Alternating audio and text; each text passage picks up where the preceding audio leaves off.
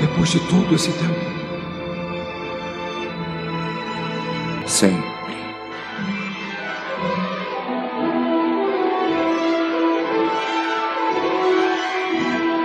Sejam todos muito bem-vindos a mais um episódio especial do podcast Papo de Cinema. E o nosso assunto hoje são os 20 anos da franquia cinematográfica Harry Potter. E pra gente falar sobre esse verdadeiro fenômeno, nada e nem ninguém melhor do que um fenômeno. Vitor Hugo Furtado, que prazer gravar mais uma vez contigo. Prazer, Marcelo. Primeiro do ano de 2022, hein? Feliz ano novo a todos. E, bom, já vamos começar chutando a porta aí com uma franquia bilionária, franquia bilionária de Harry Potter. É, e é bom até dizer pro nosso ouvinte, né, o que, que nos motivou a gravar esse episódio é justamente o lançamento na HBO Max do especial Harry Potter de Volta a Hogwarts, que é um especial sobre o qual a gente vai falar mais detidamente na segunda parte do nosso episódio do podcast, mas um especial que né, apela à nostalgia dos Potter maníacos. Então, e aí, só que tem muita gente, Vitor, talvez, as pessoas que estejam, sei lá, presas numa caverna, as pessoas podem perguntar, mas o que é Harry Potter? Né? De onde saiu? Que fenômeno é esse? E quando a gente fala de fenômeno, quando eu brinco com, com a expressão fenômeno, talvez nenhuma outra franquia, sei lá, nos últimos 30, 40, 50 anos, seja tão emblemática dessa palavra fenômeno. Porque Harry Potter, desde que foi lançada como livro em 1997, se tornou rapidamente um fenômeno fenômeno, né? A gente estava falando até aqui um pouquinho antes de começar as gravações de, das nossas relações com Harry Potter, até porque eu sou quase um senhor de 40 anos, Vitor Furtado está na casa dos 20 anos, ou seja, a gente tem relações diferentes, até por sermos de gerações diferentes com Harry Potter. E aí eu queria saber, Vitor, como é que é a tua relação com esse universo do Harry Potter? A minha relação com o Harry Potter começou no início dos anos 2000. Eu tinha, em 2001, eu tinha 7 para 8 anos e eu ouvi falar do livro. Eu nunca me esqueço que eu estava numa aula de basquete, Marcelo Miller. E daí. Fazia uma... aula de basquete? Sim, eu era um. eu sou um exímio armador. Não, eu... mas enfim, eu tava fazendo aula de basquete e uma colega apareceu com o tal do Ari Potter. Pode ler. O Harry Potter. Daí todo mundo ficou, mas quem é Harry Potter? Aí depois nos elucidaram, disseram que era o Harry Potter. Com sete anos a gente não sabia falar inglês, né? E daí. Ah, os livros do Harry Potter e tal. Eu ah, não dei muita bola. Aí logo em seguida lançaram o primeiro filme. E aquilo eu não sabia nada. Mas o burburinho era tão grande que eu falei, mãe, eu quero muito ver esse filme. E eu fui ver. Mãe? Cara, mãe! Mãe! Ver, mãe! Mãe! E a minha mãe me levou, adorou também e tal, Harry Potter e a Pedra Filosofal. Eu, eu achei um grande filme, mas eu não tinha noção de tudo aquilo que, aquilo que aquele filme representava, né? E daí, logo em seguida, teve a Câmara Secreta, também fui no cinema. E O Prisioneiro de Azkaban foi a primeira pré-estreia que eu fui na minha vida. E eu achei aquilo sensacional, fila gigantesca, uh, entrevista, imprensa, Marcelo. Imprensa, butres da imprensa, Marcelo. Querendo saber o que as crianças iam achar desse filme. E então essa é a minha relação. Começou aí, a partir daí vieram os outros filmes, né? Foi amadurecendo, mas começou aí uh, com a Pedra Filosofal. E eu, suma, nunca li um livro de Harry Potter. Essas diferenças que a galera conhece, né? De, ah, isso tem no livro, isso tem no filme, isso só tem no filme, isso não tem no livro. Isso, a maioria das... Eu sou falho nessa parte. Olha só, é disso que a gente estava falando, né? Dessa questão geracional. Eu nessa época, Vitor, entre 97 e 2000, eu já estava lá saindo da adolescência e entrando na vida adulta. E eu, ao contrário de ti, li todos os livros do Harry Potter. Até porque era um programa muito interessante que eu tinha em conjunto com meu irmão Rafael, que certamente está nos ouvindo, que é um ouvinte cativo do podcast. Ele é obrigado a ouvir o podcast para dar feedback. Mas o, o Rafa tem uma relação, por exemplo, com a literatura que é análoga à minha relação com o cinema. Então, o Rafa entende de literatura, lê pra caramba. E isso começou com Harry Potter. E o que eu acho mais interessante é justamente isso: que esse fenômeno literário é um fenômeno que eu nunca tinha visto. E que dali pra diante, até a gente, antes aqui também na gravação, tava falando, ah, mas e o fenômeno crepúsculo? Muito longe do que foi Harry Potter. Harry Potter foi uma histeria coletiva absurda, assim. E aí eu lembro do meu irmão se apaixonando pela literatura ao ler Harry Potter. Tanto é que, por exemplo, a minha mãe, Dona Iracema, beijo, Dona Iracema. Dona Iracema, minha mãe é uma pessoa que não tem o primeiro grau completo e ela lê os, os pelo menos os três primeiros livros do Harry Potter. O que também me chama muito a atenção para essa capacidade que essa narrativa da J.K. Rowling tem de engajar públicos completamente diferentes, né? De criar um mundo que é um mundo praticamente vasto e sem fim, né? E de engajar essas pessoas. Então, eu vivi toda essa histeria. Eu era quando os livros começaram a chegar por aqui, eu tinha isso perto de 18 anos, então fui acompanhando ao longo dos anos os lançamentos, e cada lançamento era, era muito, era um frisson muito louco. Eu lembro muito assim de fila nas, nas nas livrarias. Eu lembro de amigos meus que já dominavam o, o inglês e que liam, compravam um e-book ansiosos porque não saía a tradução. E aí depois, se não me engano, a editora Rocco, que lançou os livros do Harry Potter por aqui, e que deve ter ganhado muito dinheiro, a editora Rocco, com os livros. A galera era muito ansiosa para isso. E, Vitor, uma coisa que até no especial, sobre o qual a gente vai falar na segunda parte, mostra algumas coisinhas ali, é o fato de que até quando foi anunciado que iria acontecer a adaptação cinematográfica, a histeria foi absurda, porque era assim, a imprensa só falava quem será o Harry Potter, quem será a Hermione, quem será o Ronnie, quem, será, quem serão os personagens. E então assim, é, é um negócio absurdo. É, essa histeria literária que tu me comenta, isso até soou como novidade para mim assim, porque eu achava que o público tinha ido para os livros a partir dos filmes há um tempo atrás, né? E foi totalmente ao contrário. Eu acho muito importante tu pontuar isso, porque o Harry Potter tem sim uma importância cinematográfica sem precedentes precedentes, né? Bom, é a segunda maior franquia da história do cinema, né? Com sete, sete alguma coisa bilhões só atrás do universo Marvel. Mas é muito importante a gente falar sobre essa importância literária. E isso é falado no De Volta a Hogwarts, né? Nesse especial. Sim. Que nos anos 90 tinha uma pesquisa que apontava que nascidos nos anos. no final dos anos 80 e início dos anos 90 não liam na Inglaterra. Ah, muito por causa do boom dos videogames também, né? Que estavam muito em voga, né? Mas as, as crianças não estavam lendo, né? As, os, os jovens e as crianças. E com Harry Potter, elas simplesmente todo mundo começou a ler de novo. É, e sem contar que tem toda uma geração, e aí, por exemplo, encaixo mais o meu irmão nessa, nessa, nesse exemplo, tem toda uma geração que cresceu junto com esse trio de protagonistas, que amadureceu junto. Então, assim,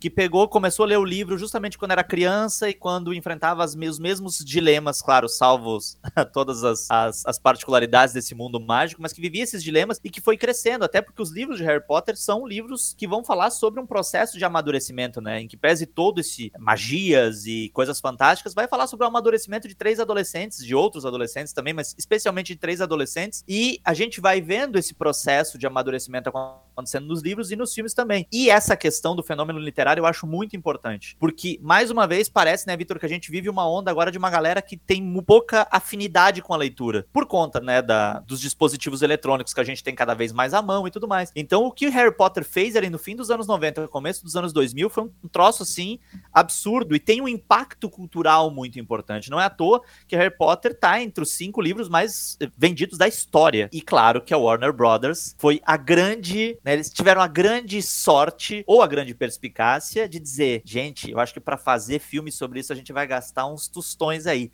mas vai dar para dar um lucro desgraçado. E o lucro tá aí, né? Como tu falou, né? Perde apenas para o universo cinematográfico Marvel no que diz respeito à arrecadação de, só de bilheteria.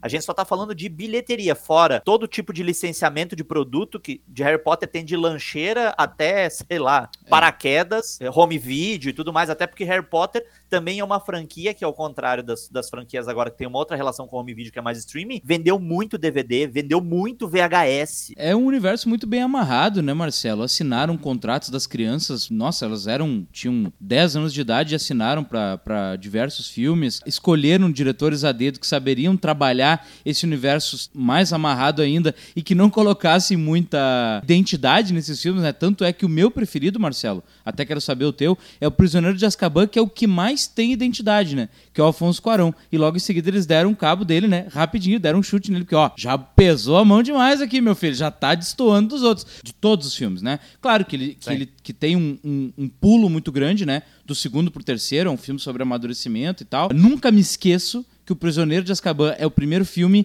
onde eles estão mais tempo sem as roupas de Hogwarts do que com.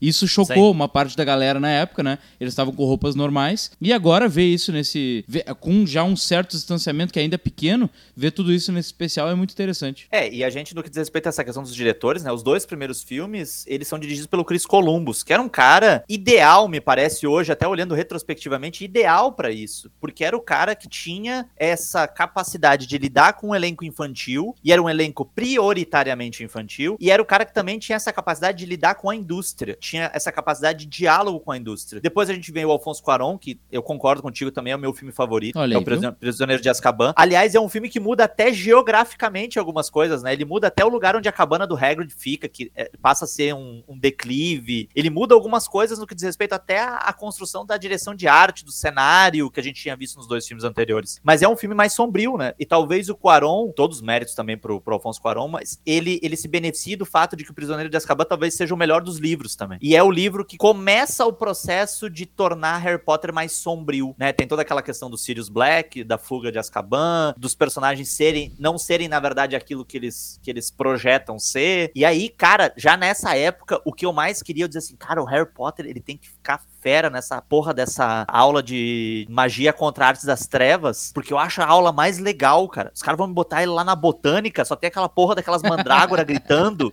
Porra, é ali que ele tem que. Nossa, é ali que ele tem que ficar, cara. Ele tem que fazer dois, dois períodos. É, e, e, o que é interessante é que, assim, o Harry Potter é um personagem que ele é um herói clássico, né? É, ele é, ele é um herói clássico até pelas fragilidades dele. Ele é um cara que vai fazer necessariamente o bem. Porque a gente também tem o Harry Potter como sendo uma espécie de metade, outra face da moeda do próprio Voldemort eles são faces de uma mesma moeda. A gente tem o, o, velho dilema Luke Skywalker, que não nasceu com o Luke Skywalker, também se abatendo sobre o Harry Potter, que é tipo assim, ah, o Harry Potter, em algum momento, ele poderia ter ido pro lado negro da força, né? Se não fossem as influências, se não fosse série de outras coisas. Isso, isso que tu falou, Marcelo, parece uma coisa preponderante, né? para que a gente uh, ame sagas assim. Que coisa engraçada, assim como Luke Skywalker, ou talvez o Superman, uh, outros símbolos assim de heróis clássicos, o Harry Potter, o Luke Skywalker, o Superman, são caras que nunca fazem nada errado, né? Eles estão sempre Sim. fazendo o bem. E se tu perguntar para as pessoas que gostam de Harry Potter, qual é o teu personagem preferido? Ah, Hermione, Ronnie, o, o, é o Snape, dificilmente é o Harry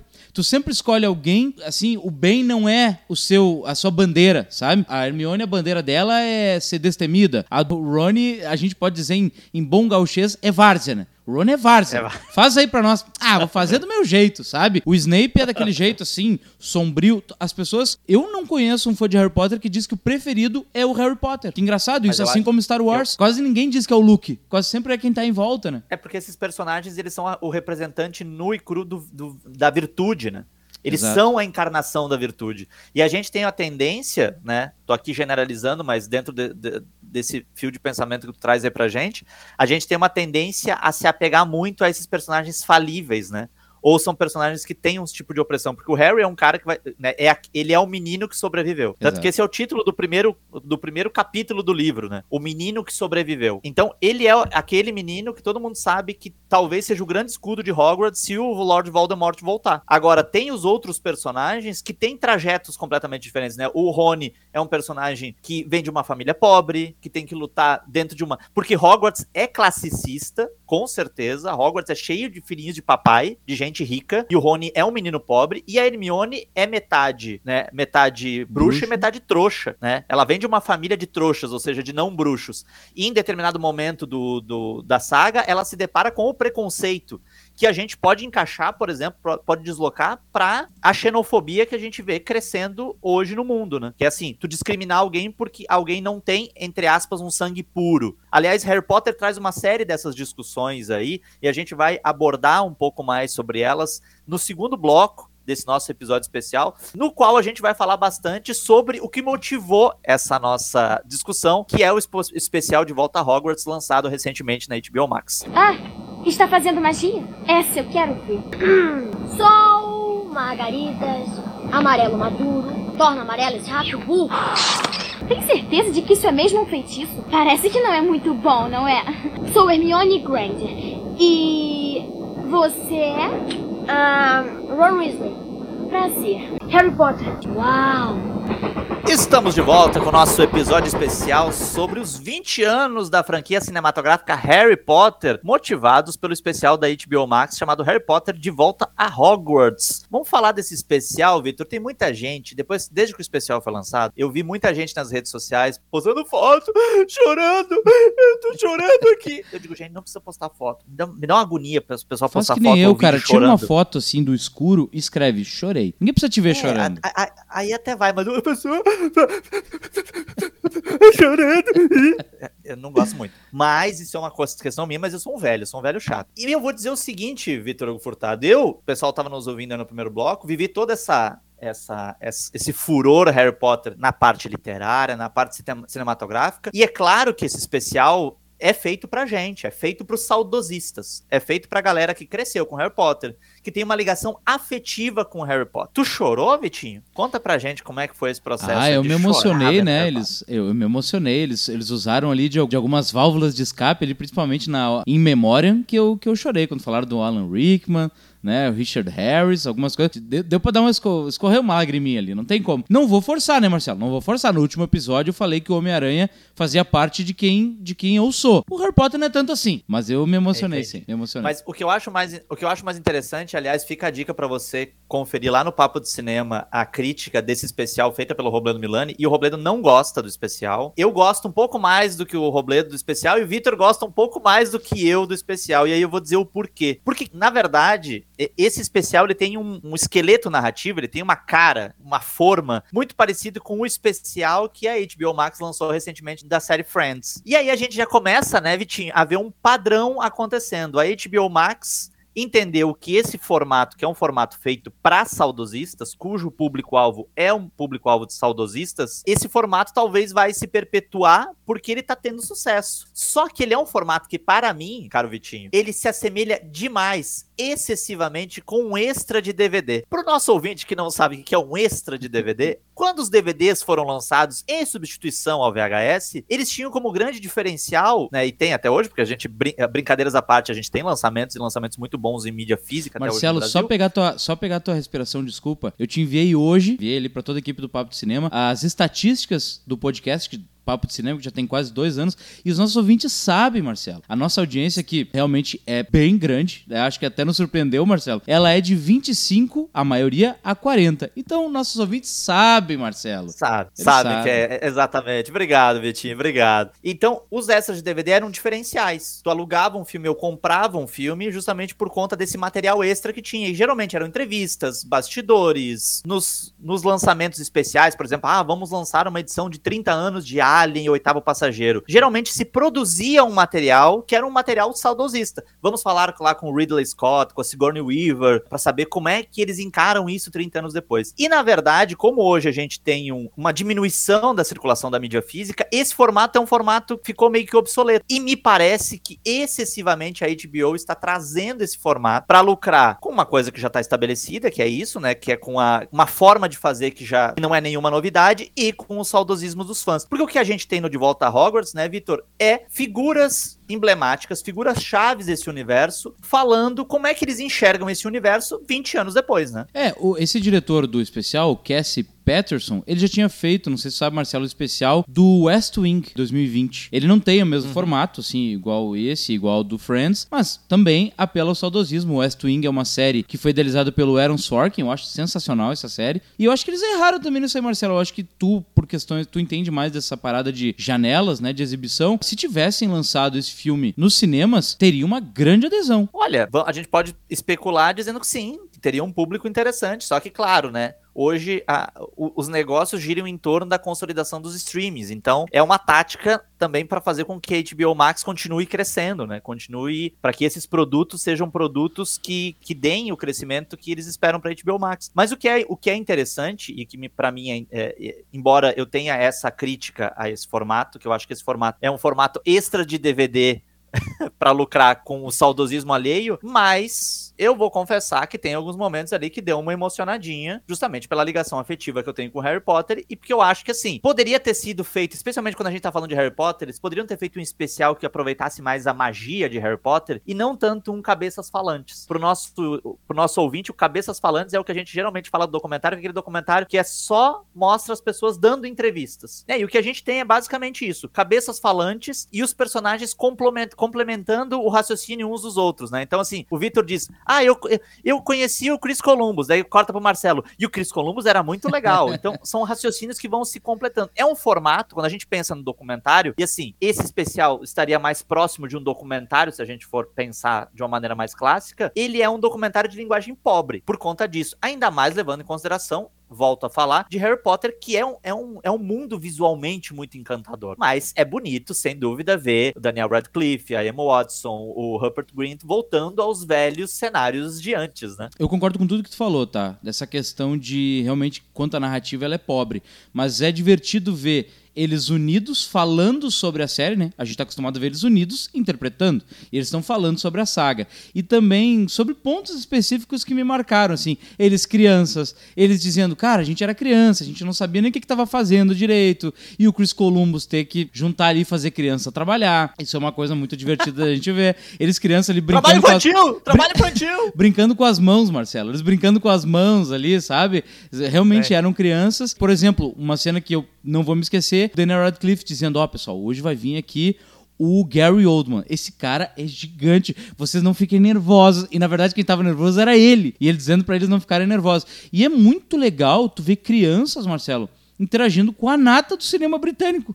Tá todo mundo ali, cara. Tirando o Sean Connery, um ou outro ali, tá todo mundo ali, cara. Todo mundo faz Aliás, parte. aliás, Vitor, é, esse eu acho que pra mim foi o grande efeito. Eu me dar conta, talvez eu nunca tivesse me dado conta, o quanto a realeza do cinema britânico tá em Harry Potter. Cara, tem uns Emma 15 Thompson, Sir ali, cara, umas 18 tem muita duquesa, tá cheio de gente, cara. Timothy Spall, É. Emma Thompson, uh, Meg Smith, Meg Smith Brasil, Michael Gambon, aliás, um dos grandes, pra mim uma das grandes falhas desse episódio é, é não dar o valor ao Michael Gambon, que substitui o Sir David Richard Harris depois. Tellis, Rhys Ifans, Richard Harris, sabe? Timothy Spall, Tu não pa... Helena Bonham Carter, tu não para mais. tem o John Hurt também, né, que faz o, o dono da loja de varinhas. Então, assim, a gente tem grandes atores e grandes atrizes em Harry Potter, e talvez esse seja o grande selo de qualidade, né, Vitor? Quando a gente pensa assim numa franquia enorme, a gente sempre tem a tendência a fazer uma oposição muito cartesiana entre arte e indústria. O que a indústria não pode ser arte, o que a arte não pode ser indústria. Isso é uma falácia, né? Tanto é que a gente vê que Harry Potter é um produto industrial, feito em grande escala para um público enorme e a gente tem valores, né, na direção, em outras áreas como, como a direção de arte, como as, dire- as direções de fotografia, em outros departamentos e nos elencos que são uma espécie de selo de qualidade inequívoca. Não dá para dizer que, né, Meg Smith no- no- estando num filme, o filme não tem algum valor. Mesmo que não tivesse nenhum valor, tem o valor de ter a Meg Smith no elenco, né? É, eu até tenho curiosidade, se a gente tivesse ah, no episódio hoje, por exemplo, o Bruno ou Robledo, pra falar questões assim. Cara, tu pode não gostar do filme, tu pode não gostar da montagem, tu pode não gostar de várias coisas, adaptações. Agora tu vai dizer, é, a Meg Smith não tava bem nesse filme. É, o Timothy Spall não tava legal. Como é que tu vai dizer que esses caras não estão bem nesse filme? É, o Gary Oldman, assim. É, esse Sirius Black não pegou, né? Não, e, e sem contar que é o seguinte, a gente tem ali Ralph Fiennes fazendo Lord Voldemort, que eu acho, eu acho a encarnação, ele, ele faz, ele, ele fala isso no especial, né? Que a ideia dele é fazer uma encarnação do mal. Então, você aí que está nos ouvindo e que quando não gosta do filme diz assim, ah, mas este, este personagem é um arquétipo. O Lord Voldemort é um arquétipo, ele não é um personagem repleto de camadas e complexidades. Só que ele é tão intenso, só que ele é tão significativo e simbólico daquele mal encarnado, né? A própria Imelda Stanton, que faz a, a ministra da magia, né? Que é outra personagem maléfica, a Bellatrix Lestrange, da Helena Bonham Carter. É, são, são, são construções de personagem que eu acho incríveis. O Alan Rickman, que faz o Snape, que é um dos meus personagens favoritos. Aliás, uma coisa que eu não sabia, e se você viu o especial, também deve ter ficado sabendo, que o Alan Rickman sabia qual era o papel de Severo Snape no todo de Harry Potter. Ele era o único que sabia. Então, às vezes, os diretores chegavam pra ele e diziam assim: Mas, ah, Alan, por que tu tá fazendo o Severo desse jeito? Ele, Deixa que tu vai saber. Lá Lá, na frente tu vai saber." saber por que eu tô fazendo assim. Lá então, assim, a. J.K. Rowling deu a ele acesso, um acesso privilegiado que nenhum outro intérprete teve ao arco do personagem. Porque o Severo. Snape é um dos personagens mais importantes da saga Harry Potter. E assim, é uma pena. E aí eu, eu, eu- eu- de novo, nessa, nessa para mim, som como fragilidades desse especial, Vitor, é não ouvir esses, alguns dos grandes intérpretes que ainda estão vivos, né? Da ala mais velha. A própria Meg Smith. A Meg Smith é um dos pilares do elenco de Harry Potter. E aí a gente não sabe por que, que ela não foi ouvida, se ela não estava disponível, se ela não. não participa e nós também não temos resposta, né? Talvez daqui a, algum, daqui a alguns dias, alguns meses, teremos essa resposta. Mas o Alan Rickman, como tu falou, Marcelo, não participou do especial. E pra mim, não é porque ele faleceu. Ele é disparado o personagem mais intenso da saga. De questão de Sim. intensidade, ele é o cara ele, que não, preenche mas a tela. Ele não participou porque ele morreu mesmo, Vitor. É, ele morreu. Fica difícil. Mas ele, para mim, ele é o cara que preenche a tela, assim. Desde o início dos primeiros filmes, para mim, quando ele aparecia, era o cara que. Eita, agora o cara apareceu. Para mim, ele era o, o, personagem mais importante, dos mais importantes da saga. Mas uma coisa, Marcelo, que eu deixei passar ali, que eu queria falar até encaminhando pro final, é a questão de interpretação. Isso eu nunca vou me esquecer, depois de ver esse especial. Que é o Rupert Grint, o Daniel Radcliffe e a Emma Watson, que cresceram, né? Eles começaram a fazer ele com 9, 10 anos e foram até a casa dos 20. E essa fase da vida, todo mundo sabe que ela é importantíssima para a formação de caráter, de valor, de identidade Sim. como um todo. Ouvir da boca deles os três dizerem quase ao mesmo tempo que chegou um momento que eu não sabia mais quem eu era. Eu era o, eu, o Rupert Grint, por exemplo, dizendo, eu era o Rony uh, uh, porque eu fiz ele muito tempo ou porque eu porque o Rony já era eu antes de eu fazer. Me escolheram para ser o Rony porque eu já era, uh, eu, já, eu já me encaixava naquele perfil ou eu fui automaticamente, instintivamente me encaixando na vida do Rony. E cara, tu sabe que eles vão viver, tanto é que eles comprovaram, disseram isso no especial, que eles vão viver a vida inteira pensando nisso. O Daniel Radcliffe tá, eu sou o Daniel ou eu sou o Harry? Eu gosto disso porque o Harry gostava ou eu gosto disso porque o Daniel gosta? Marcelo, e daí eu te pergunto, alguma vez, será que eu, na história do cinema tu te lembra de alguém que cresceu com o personagem e se confundiu com ele? Eu não tenho acesso a, a saber se a pessoa se confundiu, mas a gente tem, por exemplo, o próprio Antoine Duanel, né? O personagem do Jean-Pierre Léaud nos é. filmes do, do François Truffaut, né? Começou lá com Os Incompreendidos, depois quando a gente vê com Beijos Proibidos, enfim, que ele interpreta o mesmo personagem ao longo de muitos anos, e aí até a nossa, aí eu não sei intimamente, mas a nossa percepção pública dessa figura fica tão atrelada a esse personagem né? Que a gente pensa assim, cara, o Jean-Pierre Léaud nunca conseguiu deixar de ser um pouco Antoine Duanel. Nunca Exato. conseguiu deixar. Então, assim, eu acho, eu acho esse, esse fenômeno interessante. E uma das coisas, quando a gente pensa assim, mas por que Claro que uh, o gancho para o lançamento de um especial como esse são é os 20 anos do lançamento da Pedra Filosofal, que é o primeiro filme da saga Harry Potter. Mas a gente também não pode, e Vitor, quando a gente vai ficando mais velho, a gente vai ficando mais cínico. A gente não pode também deixar de entender esse movimento como um movimento muito estratégico do ponto de vista da Warner e da HBO Max, enfim, que, é, né, que fica sob o guarda-chuva da Warner Brothers, que é fazer a cama e incendiar os Potter maníacos para que eles tenham aderência no lançamento nesse ano do terceiro filme da saga Animais Fantásticos, né? Os Segredos de Dumbledore. Eu não gostaria nem de terminar o podcast, Marcelo, falando sobre isso, porque eu acho que é uma franquia que já começou errado. Teve diversos tropeços. Eu não gosto nem um pouco. Não gosto do primeiro, não gosto do segundo, não tô nem um pouco ansioso para ver o terceiro. Eu acho, eu, eu compactuo com a ideia de vários fãs de Harry Potter que parece uma coisa tão descolada tão descolada da, da, do, dos livros da série que nem parece Harry Potter às vezes. Vitor, quem é que teve a ideia de fazer uma franquia a partir de um manual dos bichos? Que fizesse baseado no manual de quadribol, então. Animais é. fantásticos que não tem animais. Nem o primeiro filme tem animais. Aliás, pegando emprestado aqui uma definição que para mim é perfeita do pessoal do Choque de Cultura, né, do humorístico da, da, da TV Quase. Animais Fantásticos é o Harry Potter sem Harry Potter. E, é, toda a não, diferença. E complementando, né? e Harry Potter sem Harry Potter é golpe. É golpe, é golpe.